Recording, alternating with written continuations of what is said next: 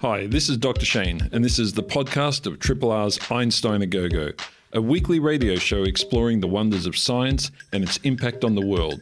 Broadcast live on Triple R from Melbourne, Australia, every Sunday. Hope you enjoy the podcast, and feel free to get in touch with us via Einstein a Go Go's Twitter account or Facebook page.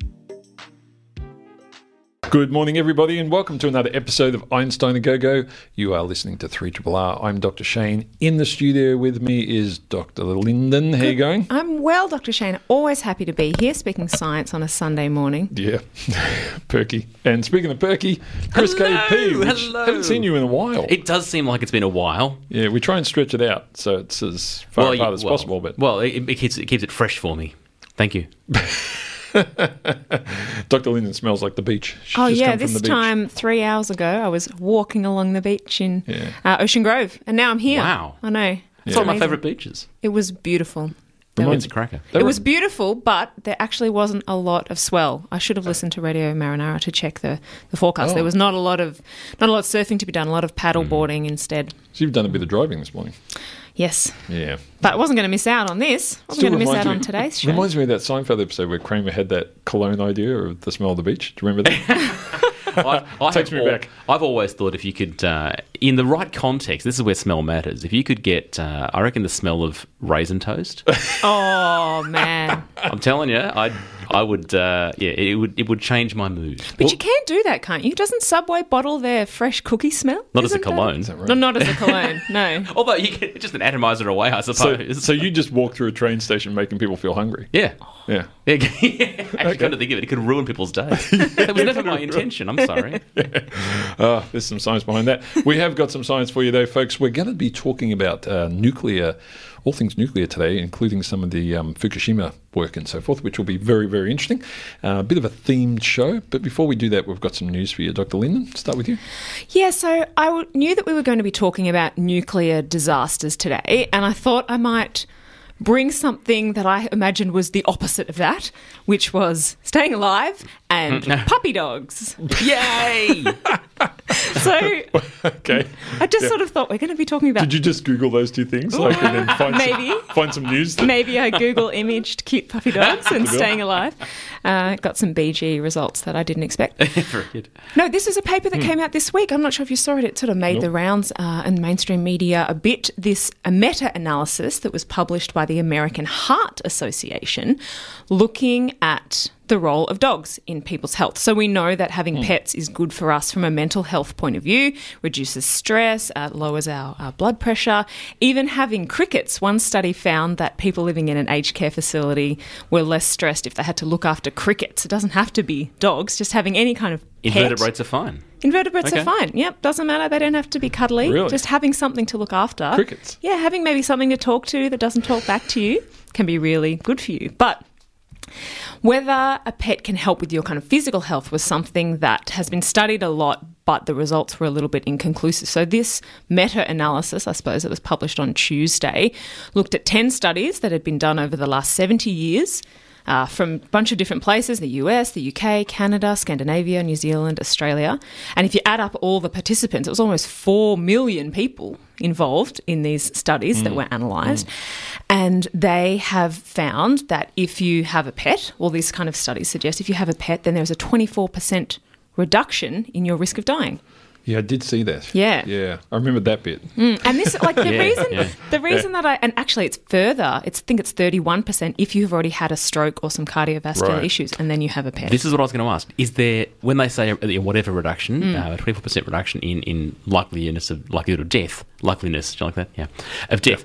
I- Any particular kind of death? I mean, you're not invincible at this point. no, this is when I was thinking about this, and I wrote it down. Twenty four percent reduction in your likelihood of dying for any reason. Kind of makes it sound like having a pet makes you immortal. That's not what the study is saying. I think it just uh, reduces the risk. I But suppose. this is, this is the difference between correlation and causation. Exactly, yeah, So that's it says people who have pets are more likely to, for example, jog more. Yes. Right. There, there is probably a correlation there Yeah. Mm-hmm. because they walk their dogs. Not me. And people who jog more are less likely to get heart disease. Exactly. So the correlation between Yep. you know pets and is not direct. No, no, no. And that's It's- why this study, it's like activity based. Yeah. Exactly. And there's a lot of other things around it. Like you can't do that kind of as- uh, causation. We found an association, but can you say you- having a pet makes you live longer? Yeah, no, Not no, no, no. really. But what you could do though is you could, if you're an insurance agency, you could ask, "Do you own pets?" Yeah. And if you say yes, okay, I'm going to lower your premiums. I don't care that Well, the that- pets don't make the difference. Yeah, that's what actuaries do. They, Yeah, they do those yeah. sorts of um, calculations. do they? They assess the, Oh. the how many dogs you've got. Well, well, I, I don't know whether they do dogs, but they, they certainly do everything.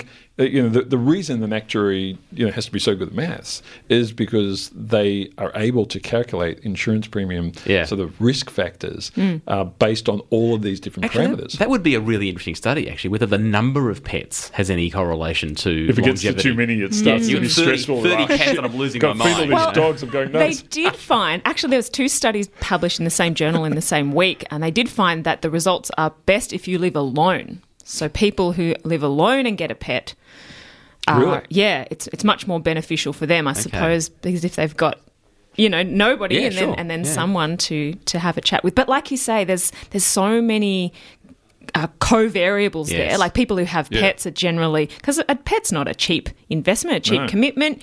So they generally uh, ha- ha- slightly wealthier. Maybe they live in a slightly bigger space because they can have So, a so dog. is, your, is your message to the world: get rid of your partner, buy a labradoodle, and, and live forever? Is that? It makes a lot of sense. that's not that's not what the study found, Dr. Shane. Um, that's not what the study is suggesting, uh, and it's not suggesting that you should just go and get a pet instead Yeah. of taking your Yeah. heart medication. But Yeah. this is the biggest study to date that's pulling together all this information, saying we think that pets are good for you. I I suppose. just, I just had an image in my mind then of a Saint Bernard carrying two containers of heart medication around his neck. Insulin.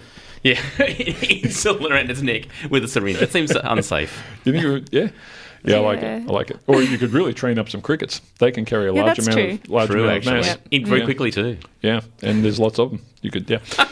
and if they don't perform well as pets, they're a great source of protein. I was That's just true, about to yeah. say that. Yeah, they're, they're quite a good snack on waffles. Chocolate coated. We digress. Oh, uh. Chris KP. Speaking of eating crickets, uh, and in fact dogs, um, I was uh, I was struck. That's not what we were speaking about, Chris. And I don't Well, see how that could possibly no, be a not eating segue. dogs. No, no, I mean eating crickets and dogs is a separate thing. No, Oh, okay. yes. Okay. Right. Although, no, I was struck by an article um, uh, from uh, from well, came from uh, research done by Tel Aviv University, where they have they've been looking at uh, remains of Paleolithic people in caves, and what they found is that you so you find stuff left in a cave. Now, if you just pause, imagine if someone found your house four hundred thousand years into the future, the stuff that's preserved, what could they learn from you? Now, some of the time you sort of go, they would misunderstand that. You know, that thing, that's not really Yeah. what it was like. It was washing day. Normally, I'm much more tidy or whatever. Yeah, yeah. I didn't get a chance to go to the shops. I don't always eat Exactly. pizza every day for a week. Precisely, yeah, exactly. So there's Sounds like you they know, got you nailed. yeah, but they, but they would still interpret it. But there are other things they they would totally nail that, or maybe they just nail it in ways that you wouldn't like them to nail it. But what these guys have found is that they they found that. Uh, there were bits of body part of animal, like deer parts, in the cave, which is no surprise because they ate deer. What was surprising was the particular parts and the state they found them in. So what they found is that they go, you go out hunting, you'd hunt a deer, and you'd rip all the sort of the, the nice bits, the you know the the the bits you wanted, the meat, mm. the the fat, that kind of stuff. You'd sort of rip that off. If you didn't eat, it, you'd leave it there. Um, you'd take bits of it back, you know, you know, in various forms. But then there were some specific parts, in particular, metapodial bones, which are out of the limbs, the ends of the limbs of the, of the deer. They were they were finding them stored, so cut up very neatly and stored, and not just stored, but stored underneath skin. So actually, actually covered up like glad wrap, you know, Paleolithic style. Like beeswax wraps. Yeah, kind of. Yeah, exactly. Yeah. So they basically find that all stored away in a corner, and what they were realizing is that inside these bones, there's bone marrow, which A is very nutritious, B is quite yummy, Yeah. um, and C can last for quite some time if you treat it the right way. Right. So what these guys are doing is essentially making cuppa soup before it was trendy. They were basically just keeping it all stored away for up to nine weeks. I'm not quite sure how they worked that bit How did out. they know that? Yeah, that? don't know that bit. Don't- I'm not- I'm not sure there was a best before date, but apparently up to nine weeks um, inside these bones because the other stuff doesn't keep as well. The muscle you've kind of got to deal with pretty Yeah. quickly. The fat can go a bit wrong pretty quickly, but this mm. stuff can last for ages if you take care of it. So yeah, preserving bone marrow for future consumption which is a very smart move when your next meal could be much harder to get. Very interesting. Wow. Yeah. and did Yeah. they preserve it in, you know, the large bone size? You said they had kind of prepared it a bit. Did they cut them up into individual portions? I don't know whether they individualised, but they, they could identify when they how they were cut. This is not just hacking an animal to death or cutting it into pieces for no reason. This is cutting it into specific parts. Now, whether it was portion sized, I don't know, but you'd think they could. You'd think, and you'd Maybe think it they'd be wouldn't able last quite as long. But maybe you could reuse the hollow bones too. I mean, I don't hmm. know this. I'm just thinking if you cleaned the marrow, out- the marrow out and cleaned it out, it's still a vessel that Yeah. stuff could be put in. So maybe, Huh. bite size, Interesting. Very nice. yes. It's making me, for some reason, think of crayfish legs, but Ah. quite small. yeah, small. Yes, but Tasty. they're, but they're good for keeping things in. Yeah, you could crayfish, use for them example. as straw- oh boy. Uh, okay, I wanted to just mention something that this this is something we've been talking about for a while, but I thought I'd throw in some uh, additional information. That's the James Webb Telescope, which Oh, yes. we keep hearing about yes, it going yes. up, but it keeps getting delayed. There's been a lot. Of, you know, there's been some financial issues. There's been some technical issues, and it's sort of uh, unfortunately we're no longer in a position because the space shuttle program's not functioning anymore uh, to service the Hubble Space Telescope. Mm. So if the Hubble Space Telescope had a flaw tomorrow, it's it's game over. And you know it's been up there for over two decades now, so it's it's done a pretty amazing job, and still sending back new data. It's still being used. It's really effective. But Hubble mainly views things in the visible, so in the same range of wavelengths that we see in.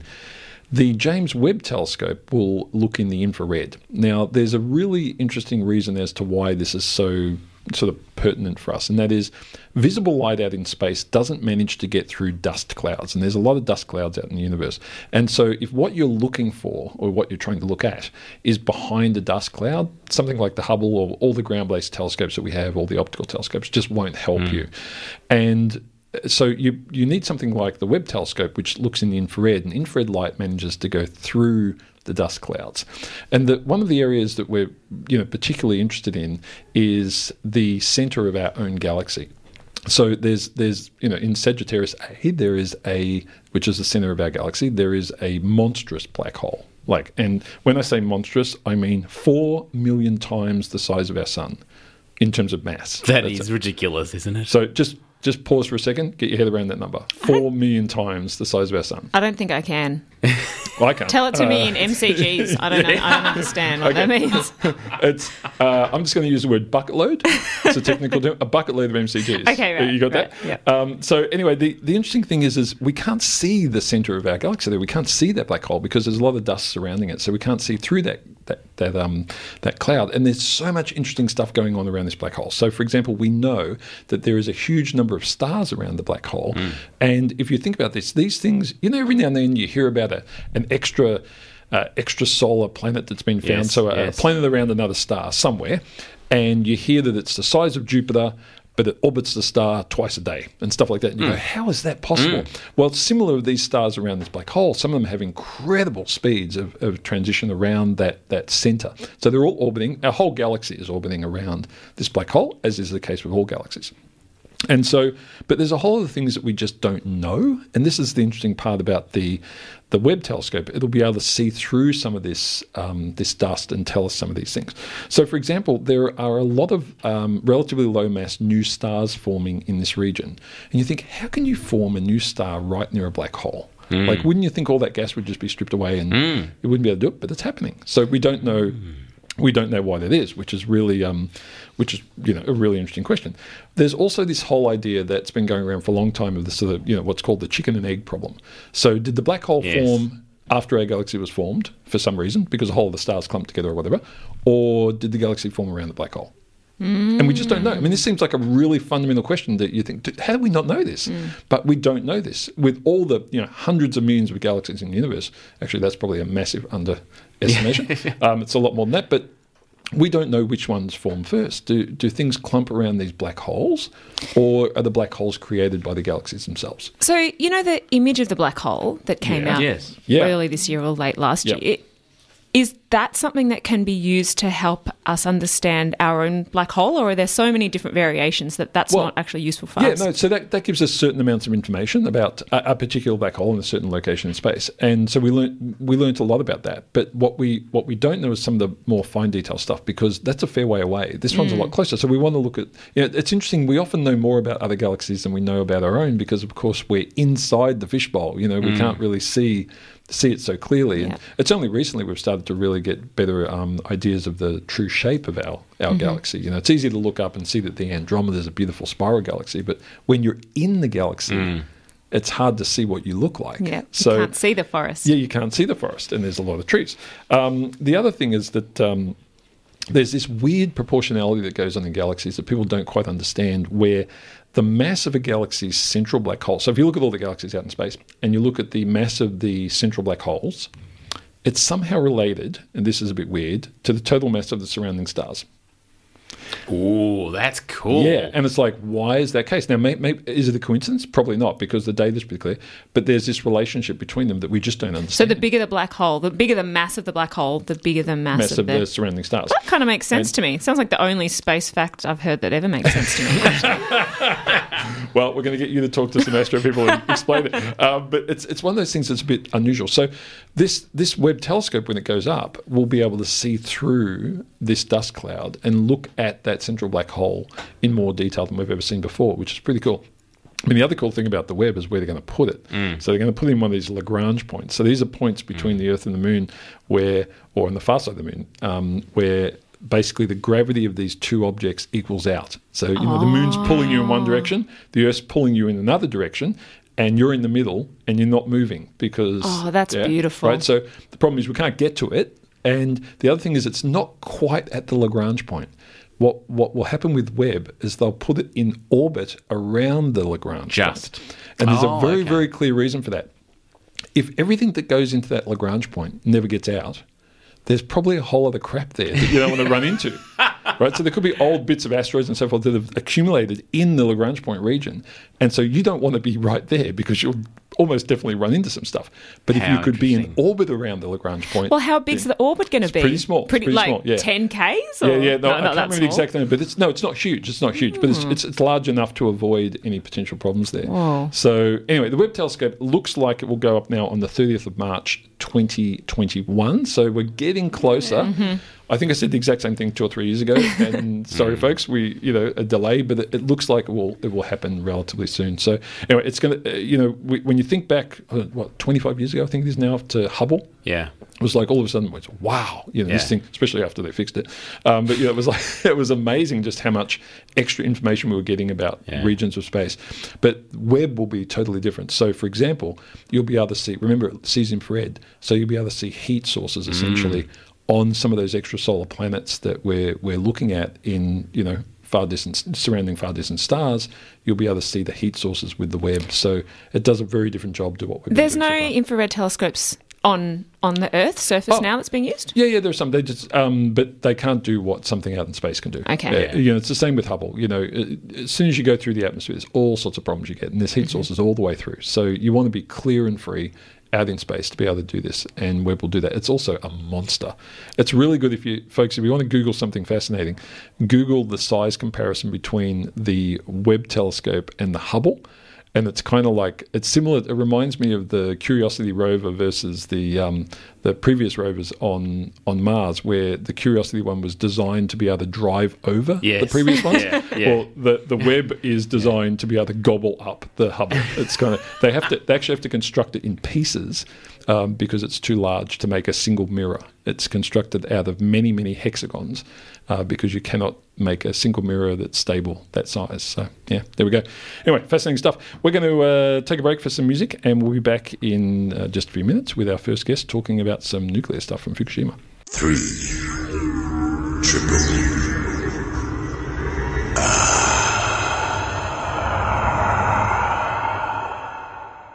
Uh, welcome back, everybody. You're listening to Einstein the Go-Go on 3 Triple R.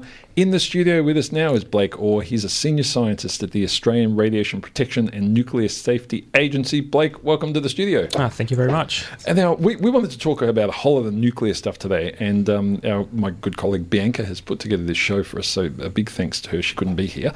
Um, but we, in particular, I said to her, "What what would be interesting was for us to talk about things like Fukushima and what that means for Australia."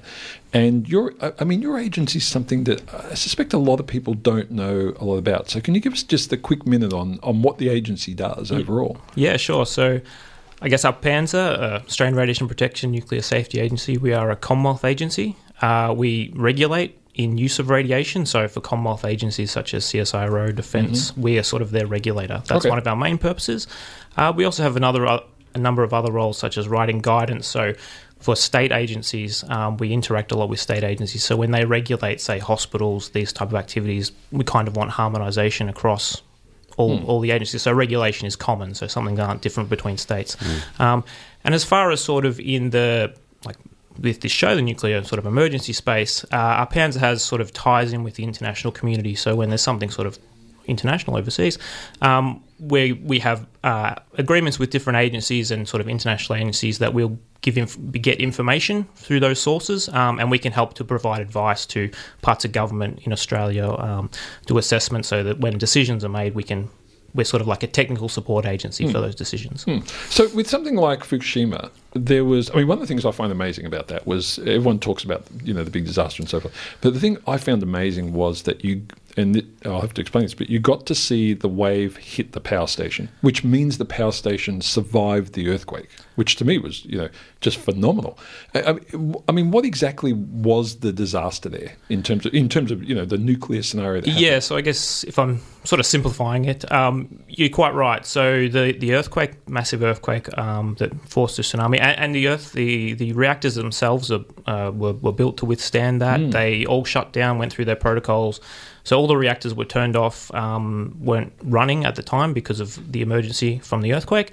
Um, but then, as you say, the, the wave was beyond the, the seawall height, hit the Yeah. reactor. Um, damage to the site, uh, and then I guess following on from that, the hours after that. So, so immediately after the wave hit was not necessarily things are happening right then, but it, it led to things happening because took out certain infrastructure, certain Yep. systems that meant that the, the the plants could not run as the way they were designed. So over time, so that's why Fukushima kind of was something that unlike say other let's say Chernobyl where, where it mm. took time for the accident to progress mm. um, and diff- at, at different rates depending on the reactor so and and we were I guess as an agency we were trying to get as much information as we could from those sources from international sources and mm. try to feed that information back into to other parts of government yeah. So does that mean on the scale of nuclear disasters, it was a bestish case scenario because you had time to prepare, or was it just like watching something unfold that you couldn't stop? It, it was in the terms of the case of the scenarios. I guess it, it's rated as the second behind Chernobyl on Wow. a sort of international scale. Um, so not not to that level, but certainly because of what happened as well with with the destruction from the site from the tsunami, it meant that it was harder to implement certain systems that maybe could have assisted with recovering or stopping certain things happening as they were in the in the days uh, hours days after that. So it, it was a different kind, I guess, of accident and took longer time span. Um, but still, obviously, yeah, a, Yeah. A, a nuclear disaster. And and what was the release, I suppose, of, of nuclear materials to the environment? What you know, Chernobyl obviously there was an explosion. It was Yeah. fairly significant in terms of just that that massive Mm. sudden release of nuclear material in the area. But in in the case of Fukushima, and the thing was essentially under under seawater at this point. What what was the release? Uh, so, so it is a as far as magnitude, it's a different magnitude, but it's it's similar nuclides. So, in the fission process, this is the essentially the process that brings you the power. So you you take uranium fuel and you say neutrons in it. Fission is, fissions creates a lot of energy, um, but when you're fissioning it, you have these sort of byproducts. When you split the uranium, it splits into different nuclides. Um, so those nuclides are essentially what gets released. So, so out of depending on the accident, can be different magnitudes, different types, but uh, different say amounts, but it's generally the same sort of types. And depending on uh, the chemical form of that nuclide, can depend on how much might get released. So, in the case of um, say Chernobyl, for example, you had like a like you said an explosion, and, and you may have had more nuclides being released that that would generally not be released because of the, the high amount of explosion and, and thermal activity. Whereas in Fukushima's case, there was not kind of that massive um, sort of thermal effect. So you didn't have, say, the ones that were harder to release, but still the, the more common nuclides, mm. uh, less volatile nuclides such as cesium and iodine, these still mm. were released into the atmosphere. And that's what sort of that's what then causes the effect. So, so so you get some of these these nuclides in the atmosphere. What happens then in terms of their location, their transmission, their their travel? Because my understanding is you know, a month or so later, you guys were detecting this in mm. Darwin. Yeah, so um, as part of, uh, I, guess, as, as it's being released, obviously in the in the near field, there's more being released, um, and general circulation patterns will will push it around the northern hemisphere. It'll go around the northern hemisphere um, following circulation patterns, um, but but we did see a small signal in Darwin. Uh, so what happens is what we saw in Darwin was actual noble gas release. So noble gases, from a health perspective, really low impact.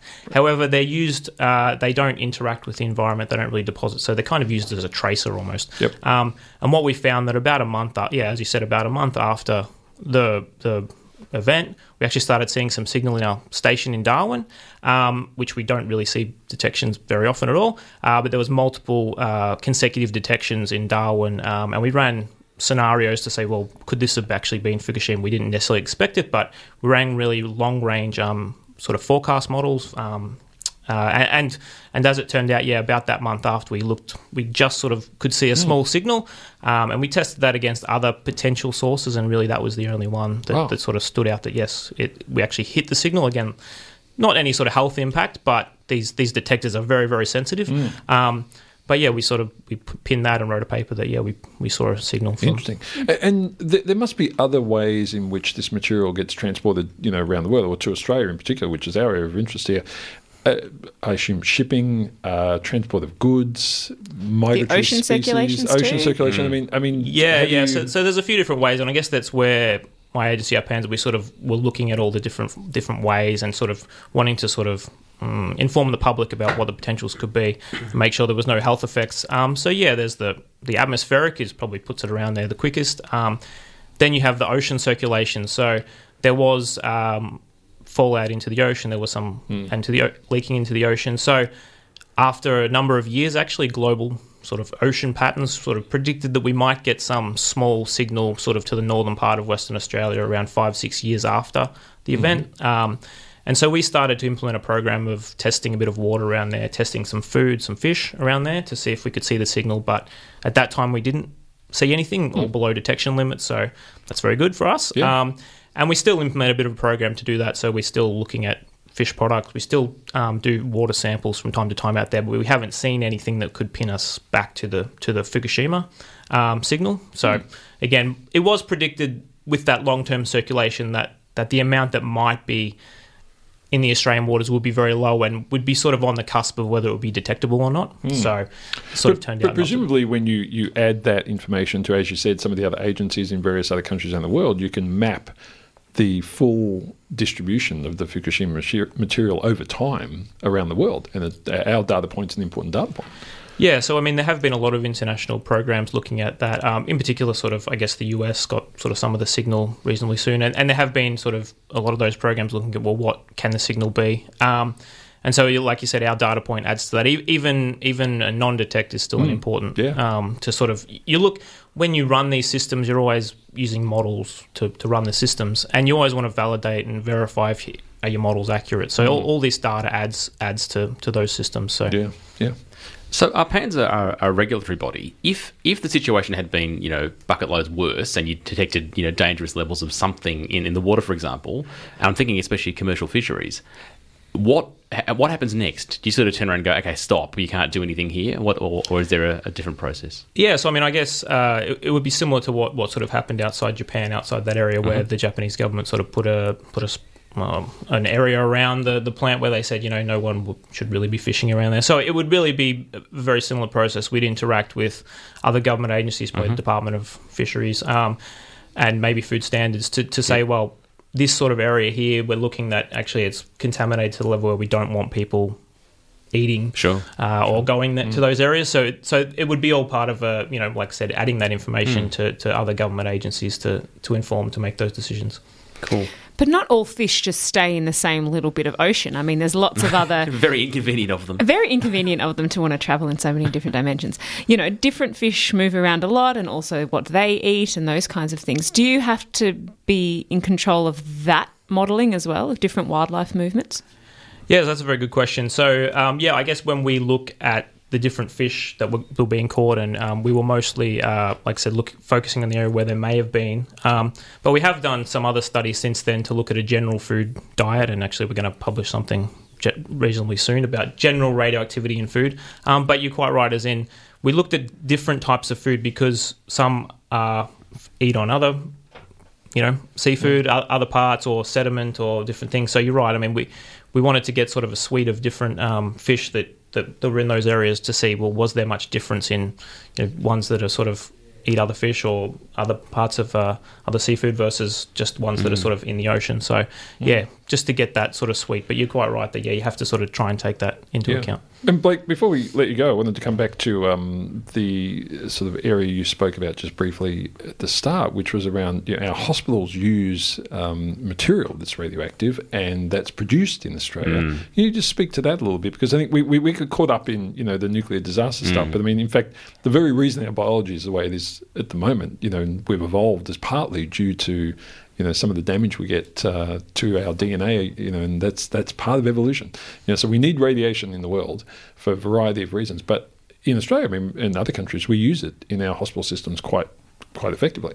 Yeah, yeah. I mean, so so just put in perspective. I mean, we get a natural dose of radiation every year, um, just from cosmic radiation from the sky, from the Yep. terrestrial radiation from the ground, and you know, nuclear medicine, radiation therapy is a very common source of um, you know in our medical system. So. Uh, whether it be for imaging or for cancer treatments, um, radiation is an integral part of that whole system. So it's obviously when you're talking about in the medical sector, doses are very well justified. A dose that you might get as part of a medical treatment is not something you should just give to someone who's walking down the street. You know, it's very Yeah. well justified. Um, but it forms an integral part. Uh, for example, the uh, just to put it in perspective, I guess back to Fukushima, one uh, area that they're concerned about when there's a release happening is that, that there's one of the nuclides is called iodine that can get out. It's a very short-lived uh, uh, isotope, but if you sort of ingest it, inhale it, it can sort of concentrate in your thyroid. So Yep. um, that's one where they might put in something to sort of limit that uh, during an emergency. But that is actually the treatment for iodine therapy can be actually you ingest radio, radioactive iodine to Yep. sort of ablate the the the, the thyroid organ if it's had a cancer or something. So so at the same time you have sort of the Good they're almost the good and the bad Yeah. of it in the same way that you don't want to produce give a dose to produce it, but it is actually Yeah. also used as sort of a, a therapy, um, and and obviously the it's all very well tightly controlled and regulated, but Hmm. sort of like I said the, the the pros and the cons of it. Interesting. Uh, just finally, do you avoid CT scans yourself? Uh, I'm trying to think about if I, if I had I don't no I don't avoid them. I'm trying to think when I might have had my last CT scan, but no, not Yeah. But not you- as a general Uh, practice. But you must you must have that sort of innate knowledge of one CT scan equaling, equaling Right, yes. X, uh, X number of what- yeah. X-rays and equaling X sort of flights internationally, and you know having that all in your head must uh, must be fun. Yeah, yeah, we get we get um, a, a few um, we get a few questions from the public from time to time along Yeah. those sort of lines. So no, I mean CT scans are very well justified um, uh, procedure to have. But you're Yeah. right. I mean it, it, it is sort of tend to be at the higher end compared to just a normal Yeah. X-ray. Um, but yeah, I mean, obviously, when we we always go back to almost like the scientific. Oh, what dose was it? What you know, how Yeah, that sort of stuff. So you're right. I mean, you can't sort of help to do that. Best, best not to have five a year, but when you need them, when you need them, very you need them. That's to exactly Very important to have. exactly. Yep. Yeah. All right. Well, Blake, that's uh, that's been great talking to you. We're going to talk to one of your colleagues in just a few minutes. But thanks so much for chatting to us. Uh, it's thank been you. great. Yeah. Great. Thank you very much. Folks, we're going to take a break for some music and important announcements, and we'll be back in just a few minutes. Three. Triple.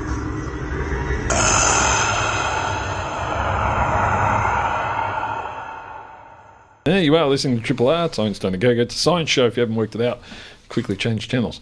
Uh, no, please don't do that.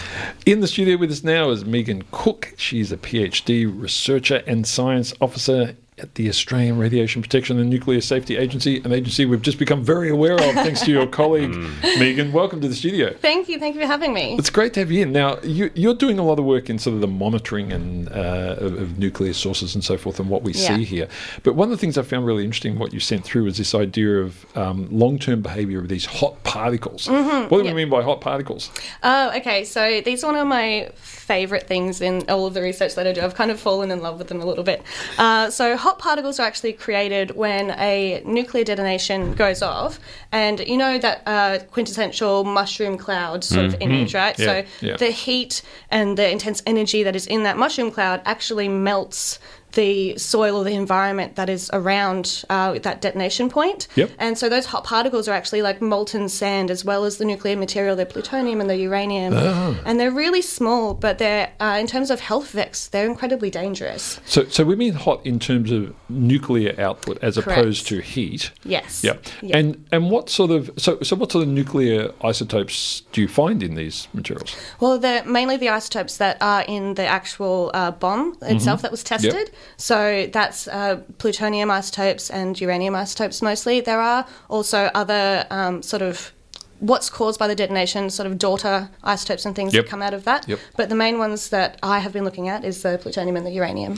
And when you have one of those nuclear blasts with that output, Mm-hmm. how long do they last? Those isotopes? Essentially forever. Yeah, Um, Yeah. not not quite there, isn't it? It's hundreds of thousands of years. It right? is, Yeah. yes, yes, definitely. So, um, and they become part of the environment, and so they transport themselves around with the natural processes.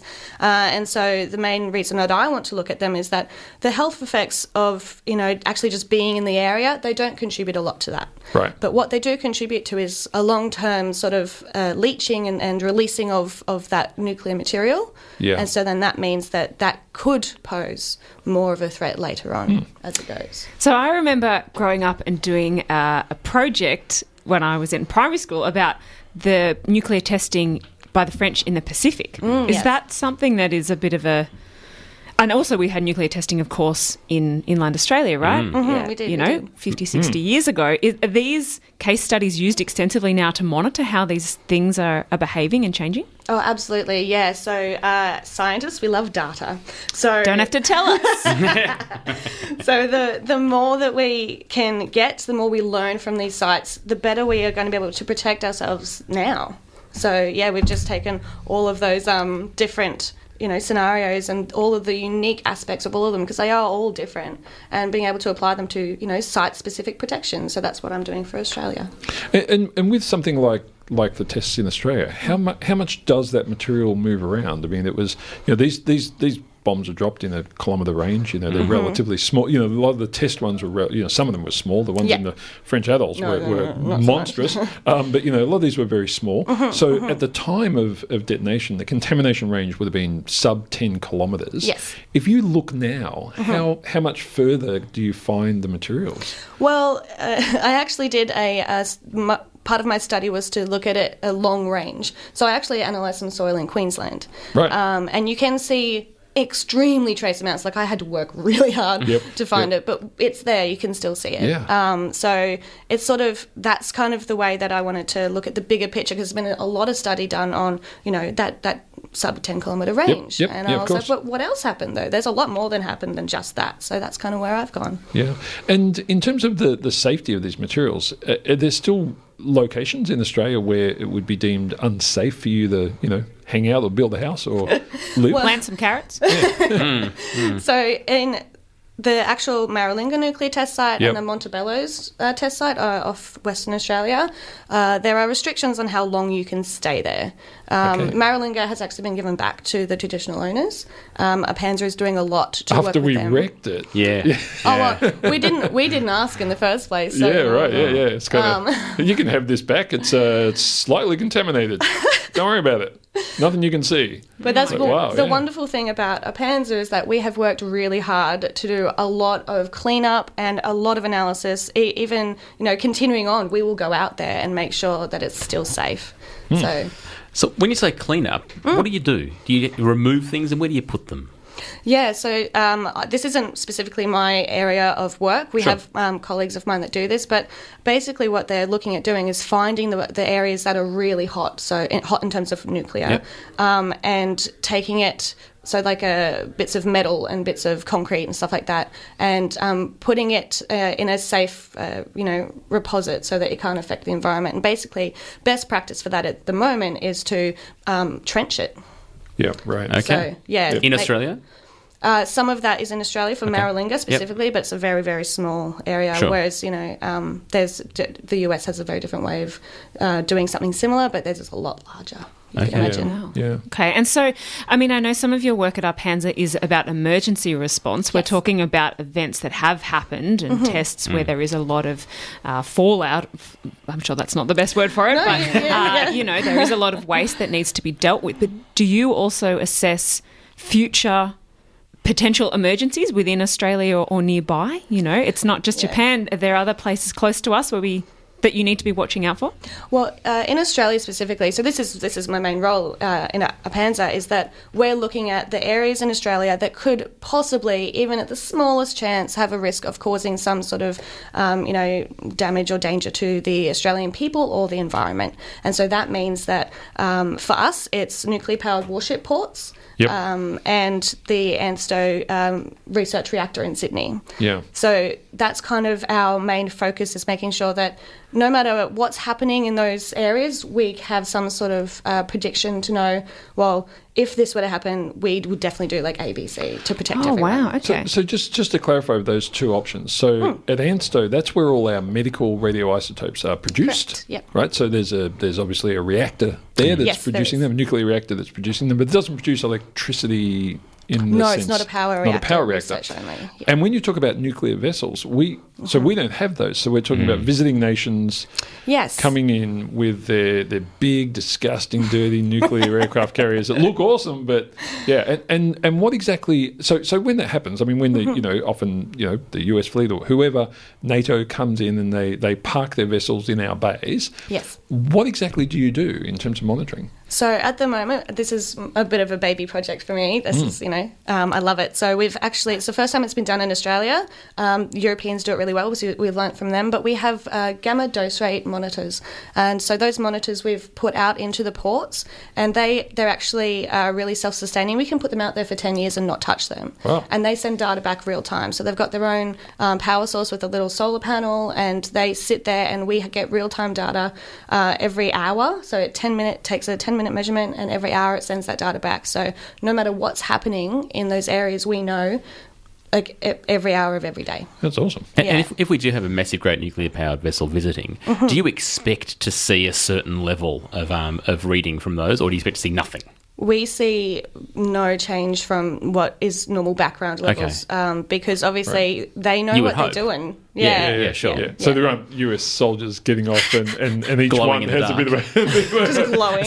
A certain aura. yeah, they're hot. They're all hot. But how many of these nuclear powered war vessels are we talking? Does this happen There's every thou- month? There's thousands or- around the world, right? There are thousands around the world, but for Australia, there are certain exercises that different countries do out in the Pacific and, and uh, all over the world, actually. And so Australia's in a really good spot where um, they come in for a respite for some shore leave. And so that's kind of uh, the, the visits don't happen um, super regularly. You know, we've had two this year. Um, so yeah, it's just sort of surely for them, and they come in and hang out, and it's good for you know the Australian economy and everything as well. So while they're doing that, we just make sure that the Australian people and the environment is safe. Now, my understanding from what you sent through, and correct me if I'm wrong here, but some of this data is going to be available to the Australian public. It in is. real time. It Yeah. is. So tell us about that. I'm really excited about this because I think that that sort of you know openness and transparency is really important for the Australian public. So uh, we're in the final throes of the project at the moment, just making sure all the quality and stuff is going to be spot on, so that the data that the public sees is absolutely the best. Um, so what we're going to actually have is on the ARPANSA website have that data available um, real time so that anyone can log on and see it. They can then ask us questions. So we actually have uh, talk to a scientist program, and on Tuesdays and Thursdays uh, from 11 till 12:30, the public can call ARPANSA and talk to you know any scientist like Blake or myself and um, ask us any questions that they want to ask. That is so cool. That is Yeah. Yeah, I'm going to ring up and ask about Mr. Fusion from Back to the Future. Do it. That's great. Megan, I want to know about your emergency planning, like thinking back to the ANSTO reactor. So, if there was some disaster that happened there, how many folders? Have you got? You know, is it about mm.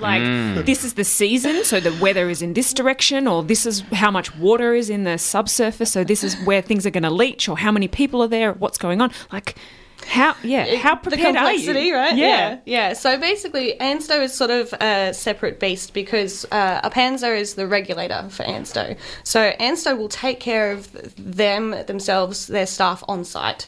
Um, ARPANSA's role is then to look at the environment and the surrounding area to protect the public and the environment. So we have uh, lots of monitoring equipments. We have teams that are ready to deploy, um, you know, 24 7 uh, to grab all of our kit, go out and take all of these measurements.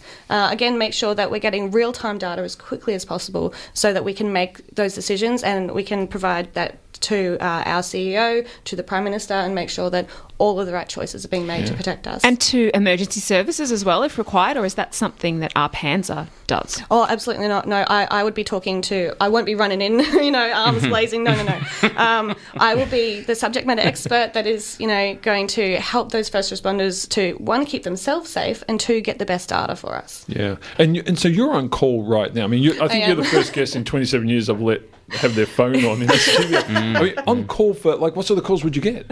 So most of the calls are surrounded like uh, sort of public inquiries, or you know, from Right. our state and territory partners, um, inquiries that they've had from the public, just asking for our advice. Yep. So that's kind of where we're coming Sort of, from. my child just ate a glow stick. Should I be worried, or a No, it's little like bit I'm, more serious I'm than thinking that? of building a house. I'm not sure if I should go weatherboard or brick. And I heard about radon. Is radon gas a problem? Well, that's you know, you, you're not far off. Yeah, to be yeah. honest, yeah, that's the kind of stuff that would happen. Oh, and we, we, we would, used to get it here too. Oh, great. Yes. yeah. So we would just point them in the right direction to make sure they can get the information that they need. We're not the experts uh, in all things, but we are sort of just the touch point to be like, well, this is what you're asking. You need to talk to this person. Yeah. Oh, look, it's fantastic. It's really interesting. Megan, thanks so much for coming in and chatting to us because it's um it, it's a whole area we've just explored today. We, we weren't aware of just what this agency was doing, and it's just fascinating to hear about how much work is actually going on. Because I Oh, yeah. suppose in Australia we don't think of ourselves as in a, a, a nucleus sort of regime, but we are, and Oh, we're exposed to it. absolutely. The ships coming in, and we used to be a test site, and we produce our own radioactive isotopes for medicine That's it. all of these things. Yeah. So great talking to you. Um, good luck with the, the work and the research. Oh, and thank you so um, much. yeah, we hope uh, we hope you don't get any calls that are really problematic. But um, I'm sure Lyndon will call you later. But yeah, we'll see how it goes. I got a few extra questions I'd like to ask. Thanks so much, Megan. We're going to take a very short break, folks, and we'll be back in just a moment. Three. Triple.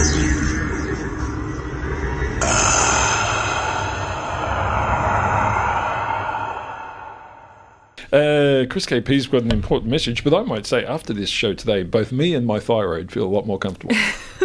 so I need to figure out. I need to do some research about radon and weatherboard replacement after you say that. Yeah, well, well, bricks. Most most Earth gives out radon gas, and, and it's not a problem unless it's closed up for very very long periods of time. Mm. So And then- yeah, then it, then it can be a problem if you never open your doors. But I'm, I'm not sure how big a problem though. I actually don't have a feel for that, but I know it's something that's been discussed. So, Hmm. Chris KP, you have an important message. I do, I do. Our um, our friend and colleague, Dr. Jeff, has alerted us to a, an important opportunity for people. Now, obviously, listeners to this program are probably aware that the 11th World Congress on Developmental Origins of Health and Disease is already is coming up soon in a couple of weeks' time. Um, the really exciting news, though, is that there is in fact a free public forum as part of this, um, titled "Adolescents Investing in Future Generations." Um, this is a free public forum, as I said, which will be happening at the Melbourne Convention and Exhibition Centre on Monday, the 21st of October. Please don't call. We don't have free tickets because it's already free. Um, however, things you should note are that the event will be hosted by ABC journalist and former newsreader Ian Henderson, um, joined by a panel of youth leaders and leading scientists. If you want to go, I recommend it to you, but you need to register at future-gen.com.au um, and then basically you're in 21st of October. There we go. Sounds good. Thanks, Jeff, for sending that through to us. Uh, had coffee with Jeff the other day. He's doing well down there at Deakin. Excellent. It's a shame that he doesn't, you know, can't come up every Sunday anymore. But uh, it's nice to see he's doing well with his twin Agreed. twin work and epigenetics. I had mm. never heard the term before he mentioned it. Anyway, we're going to have to hand over to the team from Eat It. Dr. Linden, great to see you. Thanks Always for a coming pleasure, Dr. Shane. And Chris KP. Good to be here. Yeah, it was okay to see you too. Yeah, it's a relief. It's nearly over. it's almost over. Uh, I'm Dr. Shane, folks. Remember, science is everywhere. Have a wonderful Sunday, and we will chat to you again next week. Three. Triple.